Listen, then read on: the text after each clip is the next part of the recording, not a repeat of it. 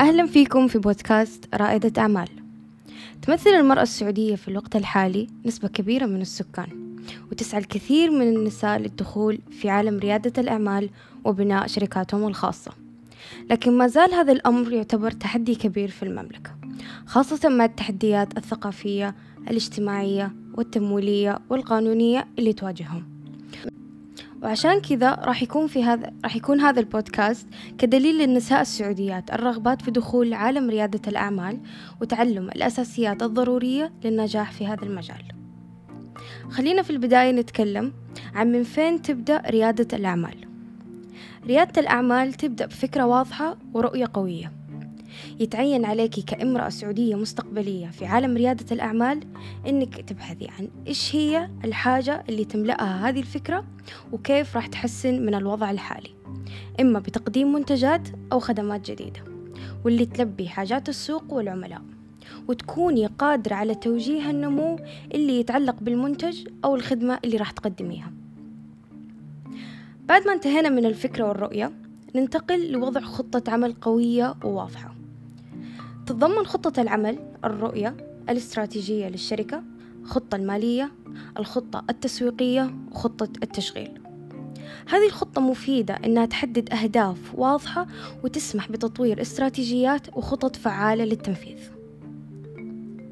تختلف أنواع الشركات اللي ممكن أنه تنشئيها وتشمل المشاريع الصغيرة المتوسطة والكبيرة. تشمل الخدمات الصناعات التجارية والتقنية والزراعة وغيرها. باختصار أنت قادرة على كل المجالات.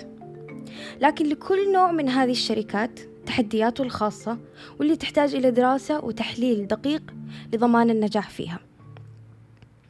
بالإضافة إلى ذلك كرائدة أعمال مستقبلية لازم تتمتعي بمجموعة من المهارات الأساسية مثل المرونة الإصرار الإبداع القدرة على التكيف مع التغييرات والعمل بجد لتحقيق أهداف محددة.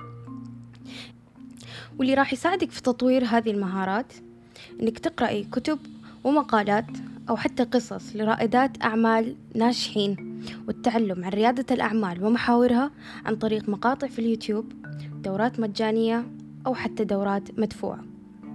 إنك تتواصلي مع رائدات أعمال ناجحين وتبني علاقات معاهم عشان تقدري تحللي أساليبهم وتستفيدي من خبراتهم.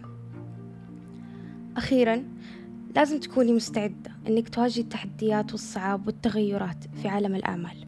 لكن تذكري دايما أنه من خلال العمل الجاد والإرادة القوية والإيمان بالفكرة راح تقدري تحققي النجاح في ريادة الأعمال وجميع الأهداف اللي حددتيها.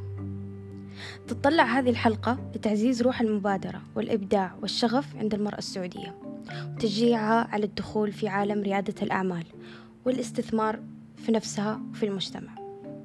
وراح نقدم في الحلقات القادمة العديد من المواضيع والنصائح والتجارب الناجحة اللي راح تساعدك في ريادة الأعمال وتحقيق النجاح في هذا المجال. هذه بس البداية. شكرا لاستماعكم وأتمنى الحلقة نالت إعجابكم. كان معكم دينا خالد من بودكاست رائدة أمل.